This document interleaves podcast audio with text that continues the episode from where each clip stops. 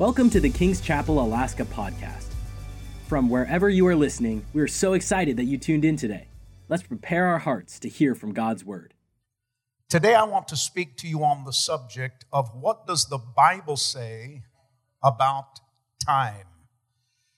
And time is one of those subjects that we really don't look at in the scripture very often, but we should, because we all are on a time schedule.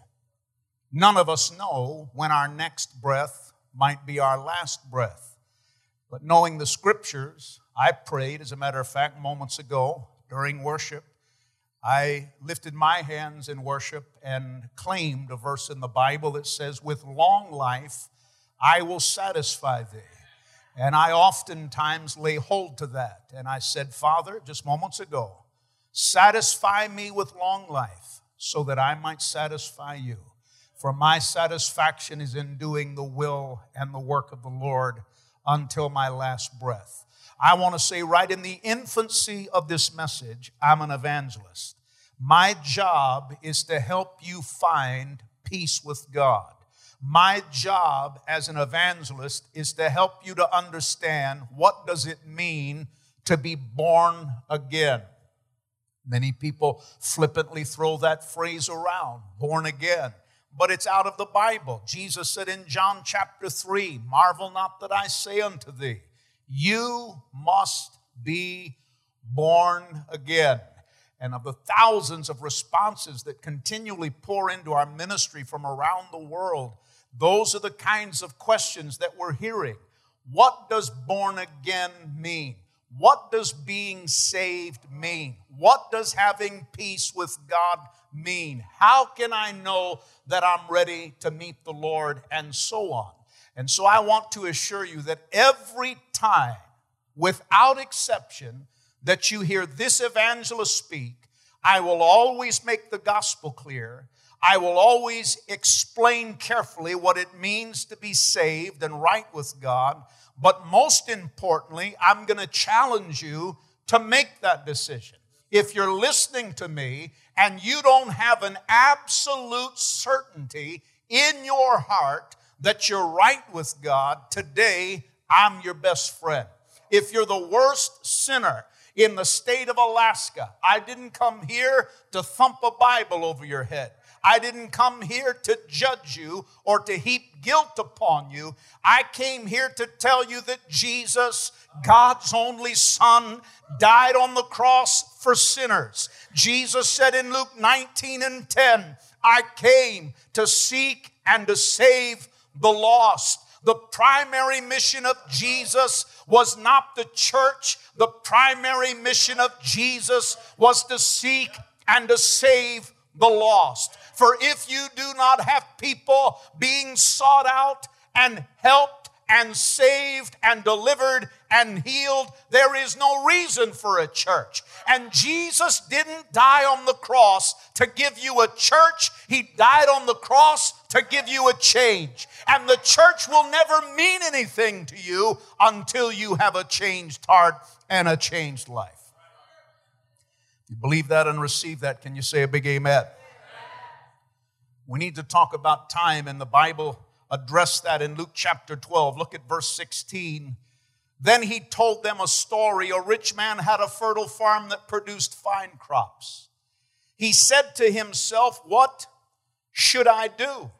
I don't have room for all of my crops." Then he said, "I know. I'll tear down my barns and build bigger ones. Then I'll have enough room to store all my wheat and other goods. And I'll sit back and say to myself, 'My friend, you have enough, stored away for years to come. Now take it easy, eat, drink, and be merry.'" Pause with me right there. We learn through this ancient text that the nature of humanity really has not changed much. Just as it was then, so it is now. The average person is just trying to survive. We want to eat, we want to drink, and we want to be happy. And we want to have a surplus stored away so that we might have a security for our future. to make sure that we never have to stop eating, drinking, and being happy. And people try to pursue that path through a variety of means. But the Bible addressed it here. And then the scripture went on to say, but God said. Notice in the story, man said, and then God said. So we understand man's response. Man is always focused upon things temporary. Man lives with a natural short look. But God always has a long look. And God said, the Bible goes on to say, you fool, you will die this very night. Then who will get everything you worked for? And I always say, those who live in the United States, we don't have to go to seminary for 4 years to answer that. We know it's the IRS. Then who will get everything you worked for? Now listen to this. A person is a fool to store up earthly wealth but not have a rich relationship with God. Now some unlettered preachers and teachers use that passage to say it's wrong to store up earthly wealth or to accumulate or to plan for your future. Nothing could be further from the truth. When you read the totality of the teachings of the New Testament, you'll find that the opposite was taught by Christ. As a matter of fact, without making that the message, if you want to understand biblical economics, the full blessing of God is not upon making money. The full blessing of God rests upon those who manage their money. In the parable of the talents, the Bible made it clear. Those who did the worst at saving, did the worst at investing, did the worst in financial management. The parable said, I'll take from him who has little and I'll give it to him who manages best. The blessing of God always follows those, not just who make money, but those who biblically manage money. So anybody who teaches you that you shouldn't save or you shouldn't plan or you shouldn't use your resources carefully and prayerfully, you might want to put that person on a short list of what the Bible called, you fool. Is that too straight for you folks in Alaska? Straight out of the pages of the Bible, but this will help you.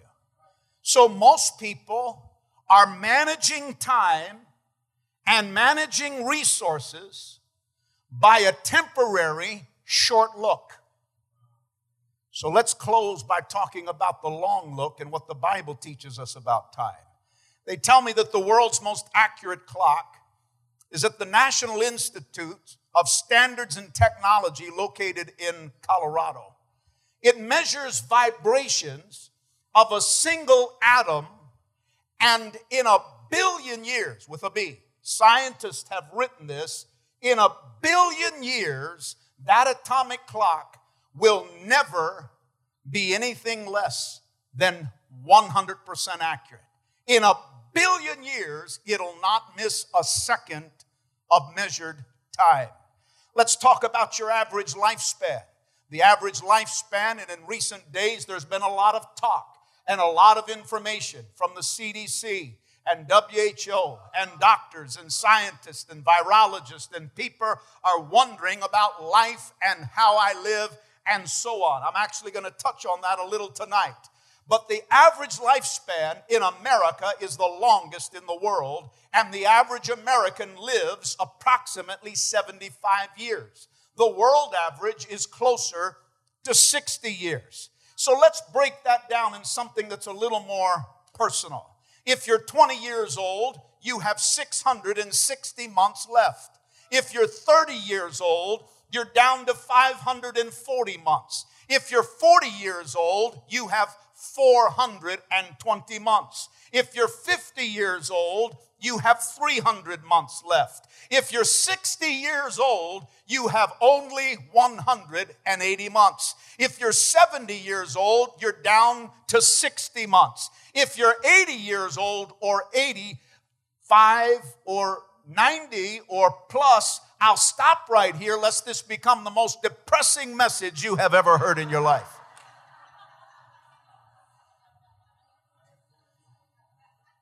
The Bible teaches us concerning time, there must be priorities and there must be spiritual disciplines. If you're taking notes, number one, the Bible talks to us about the race of time. The Bible said that our life is but a vapor that vanishes as quickly as it came. In the book of James, in the 4th chapter, the Bible said, look here, you people who say today or tomorrow we are going to a certain town and will stay there a year, we will do business there and make a profit. How do you know what will happen tomorrow? For your life is like the morning fog. It is here a little while and then it's gone. What you ought to say is, if the Lord wants us to, we will live and do this or that. Otherwise, you will be boasting about your own plans, and all such boasting is evil. Remember, it is a sin to know what you ought to do and then not do it. The Bible has much to say about managing time in your life, and it also makes it abundantly clear that you should preface everything with, if the Lord wills, because God has a will for your life. If you're a believer, God has a plan for your life. If you've never made peace with God, then the Bible said your father is the devil. I know that may not be a popular thing to say, but I didn't write the Bible. I've just been called to deliver the Bible. And the Bible said either your father is God or your father is the devil in the Gospel of John. What that means in practicality is your steps, your agenda, your life is either under the curse of sin or it is under the blessing of God. God wants your life to be under His blessing. But you cannot walk in the blessing of God without having a right relationship with Him. In a lifetime, the average American will spend 6 months sitting at red lights. 8 months of your life opening up spam and junk mail. 1 year looking for misplaced objects. For some of you, it'll be closer to 5. 2 years unsuccessfully returning phone calls. 4 years of your life doing housework. 5 years waiting in lines. 6 years eating. Some of you, a wee bit longer. 25 years sleeping. And I share these average facts to help you to understand that if the average life in this country is 75, and you begin to subtract all of the menial and frivolous things that occupy our time, you begin to understand biblically how precious time is. I was sharing with parents just yesterday with 4 little children. This is the most important time in your life. When your children are young and when your family is growing, it is one of the most critical times of life. And it is not a time that should be spent upon undue focus upon career. It should be, as a believer, time spent on raising your children and not neglecting the needs of the family. The Bible tells me that God is the final source of your blessing, and when you get God's order in your order, His blessing will follow you automatically. There's 2 ways to get ahead in life. Work your fingers to the bone and you'll end up with bony fingers. Or you can follow the precepts of the Bible and the blessings of the Lord will hunt you down. Psalm 23 said, surely goodness and mercy shall follow me all the days of my life. It's the classic text in Genesis 13 when we read about Abram and Lot. And Abraham is so blessed he has to part company with his nephew Lot and gives him first choice. Pick whatever land you want and take your flocks and herds and tents and family. And the Bible said that Lot chose the plain near Sodom and Gomorrah because it was well watered everywhere. He made a decision in life about raising cattle when he should have been making decisions in life about raising kids. And because Lot made a decision about raising cattle and didn't take into account his family and his children and the location, and built a home with basically the front window overlooking Sodom and Gomorrah. And if you keep reading in Genesis, where his tents leaned initially is where he lived eventually. Where you're leaning is where you're going to be living.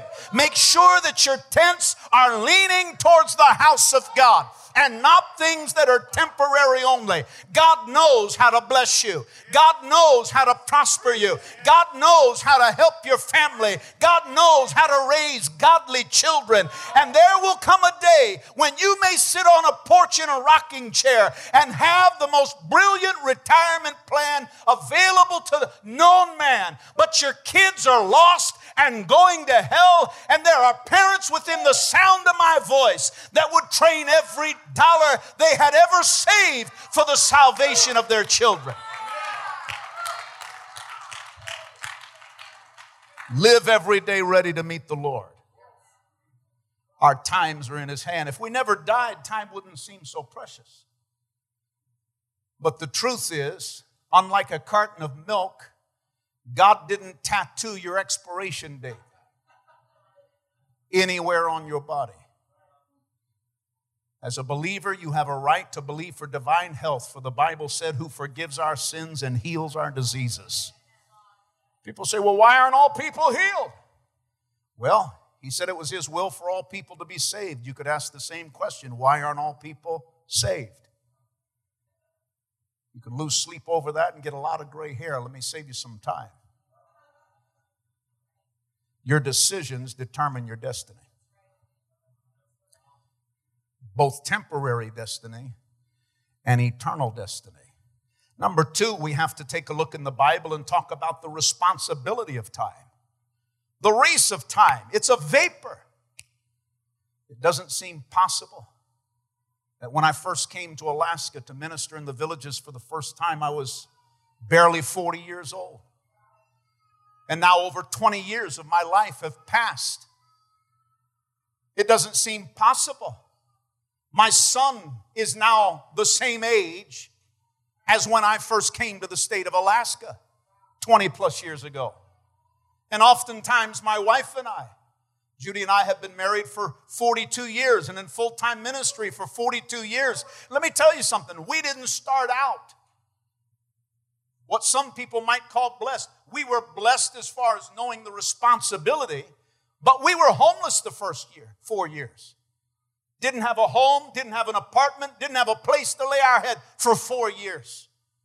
There had been a major scandal in America in one of the largest Christian television networks. It was followed a couple of years later by a major scandal by one of the most notable evangelists in this nation. And being an evangelist was a dirty word even in Christian circles. Even today, Hollywood makes fun of evangelists and televangelists and so on, as if one person's sins makes everybody in the same profession guilty of all. There are bad apples in every career. But for every bad apple, there are barrels of good apples who have made up their mind. As for me and my house, we will serve the Lord. And we started with nothing. I walked the aisle to be married with $4 in change in my pocket. Didn't have a bank account. Didn't have a credit card. Didn't have a promise of tomorrow. Had one invitation to preach. But never for one moment was I really worried, because I had been raised upon the precepts of this Bible. And I knew that all seeds are planted small, but all seeds in God are planted rich. And the righteous are like a tree. But you don't start as a tree, you start as a seed. But if you'll turn from sin and turn to Christ and take the smallest of faith that you might possess and say, Lord, I've wasted time. I've wasted years of my life. I've been drug addicted. I've been alcohol addicted. I've been through many relationships. I failed at this. I failed at that. I have good news for you today. Though time may have been wasted in your past, you serve a God who can tell the devil to refund all of that time, to refund all of that strength, and put you on a path that leads from where you're at to where he wants you to be. Today, when I give the invitation in just a few moments, you can meet me at this altar of prayer. And I never preach the gospel without giving people an opportunity to meet me for prayer. The Bible still says, all who call upon the name of the Lord shall be saved. And it might be hard for you to believe, but God will take you just the way you are, and he'll redeem your time. The Bible said, redeeming the time, for the days are evil. God is a master at redeeming time.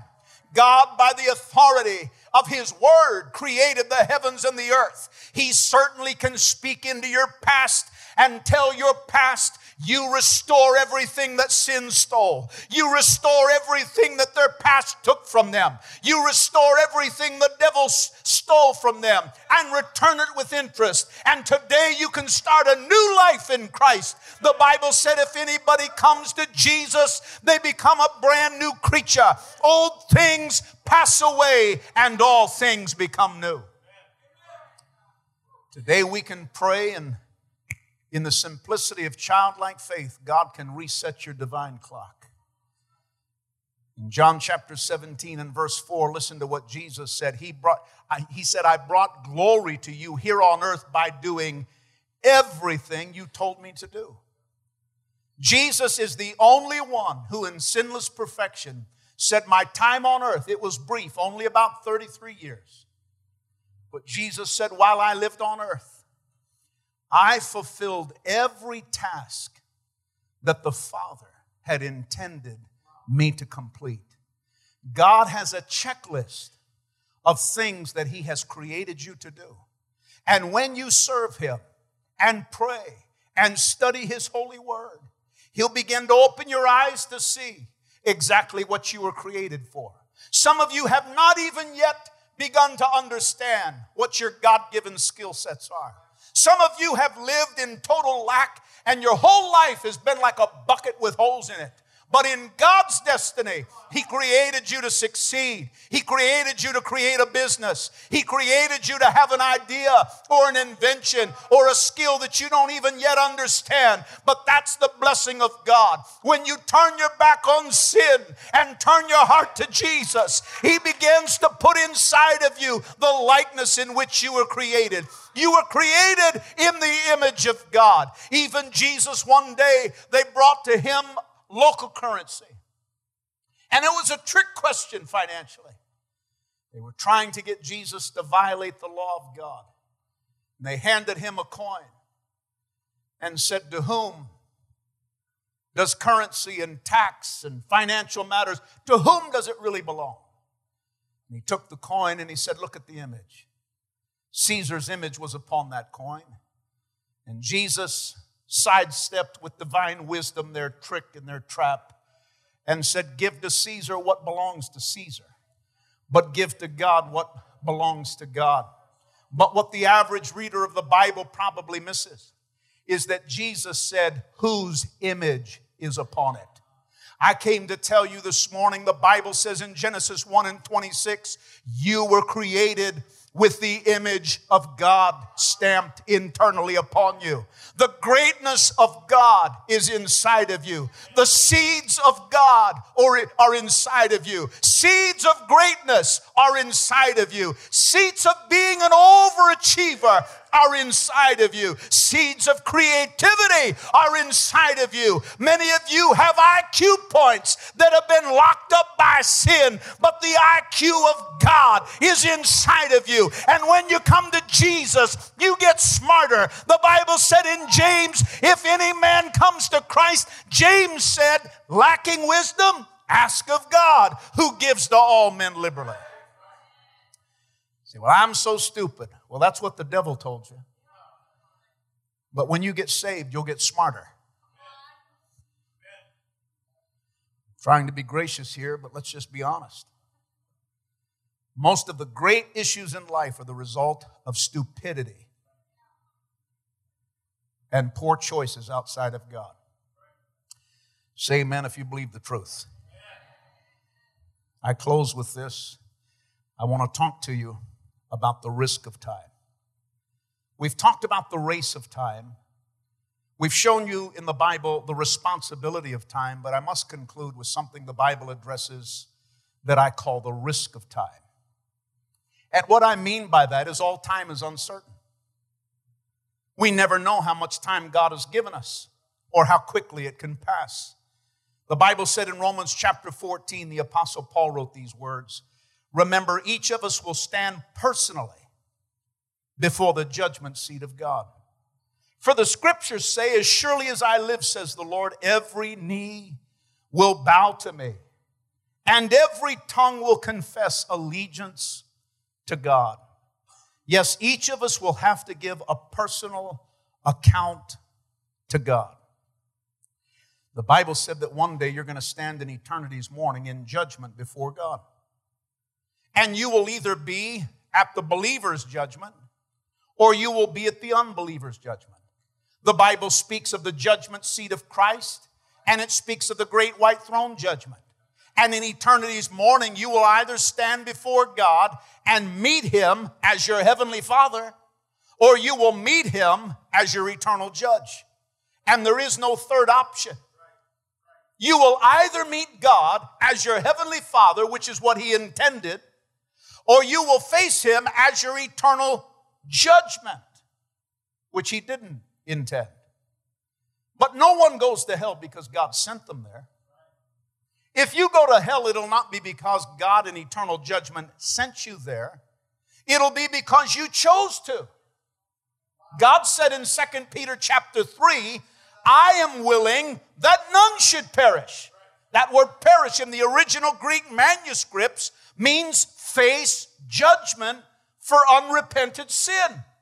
God said in 2 Peter 3 and 9, "I am willing that none should perish, but all should come to repentance."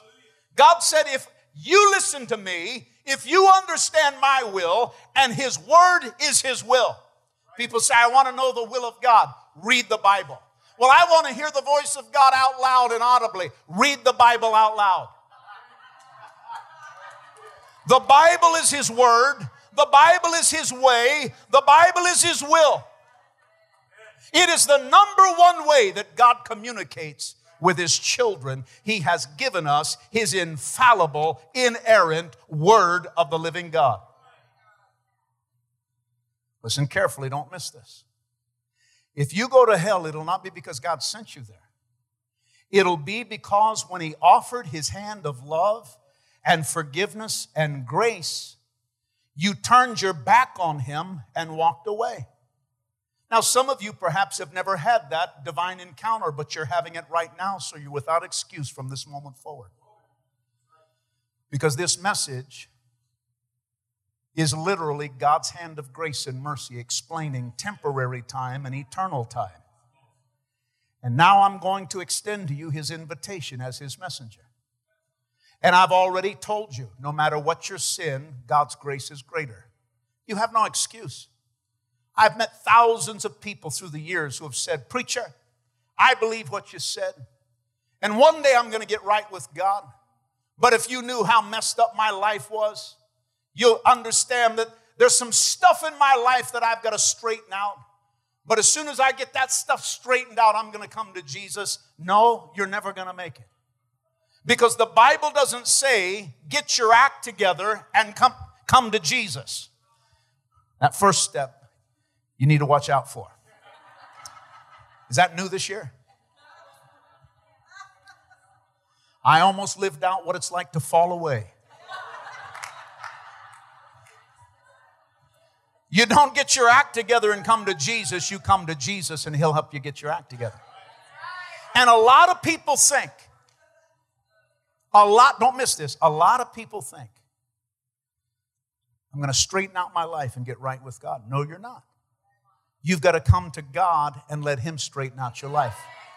When we pray together in just a minute, you're going to have to come with your sin. You're going to have to come with your past. You're going to have to come with all of your questions about the Bible. You're going to have to come with all of your questions about Jesus. You're going to have to come with your addiction. You're going to have to come with all of your brokenness. You're going to have to come with all of your abuse. You're going to have to come with every question mark in your heart and say, God, I don't understand it all. But today in childlike faith, I come to God who said, all who call upon my name shall be saved. And God will take you just the way you are. My hero in the faith, Dr. Billy Graham, at the end of every crusade, and many of them are still on YouTube, but at the end of every crusade, Billy Graham, the choir would begin to sing. At the end of his ministry, a 5,000-voice choir in those big stadiums. And they sang the same song when Billy Graham gave the invitation, and that song was, just as I am, without one plea. But that thy blood was shed for me, and as thou bidst me come to thee, O Lamb of God, I come. Because that's how you have to come to God, my friend. You have to come just the way you are.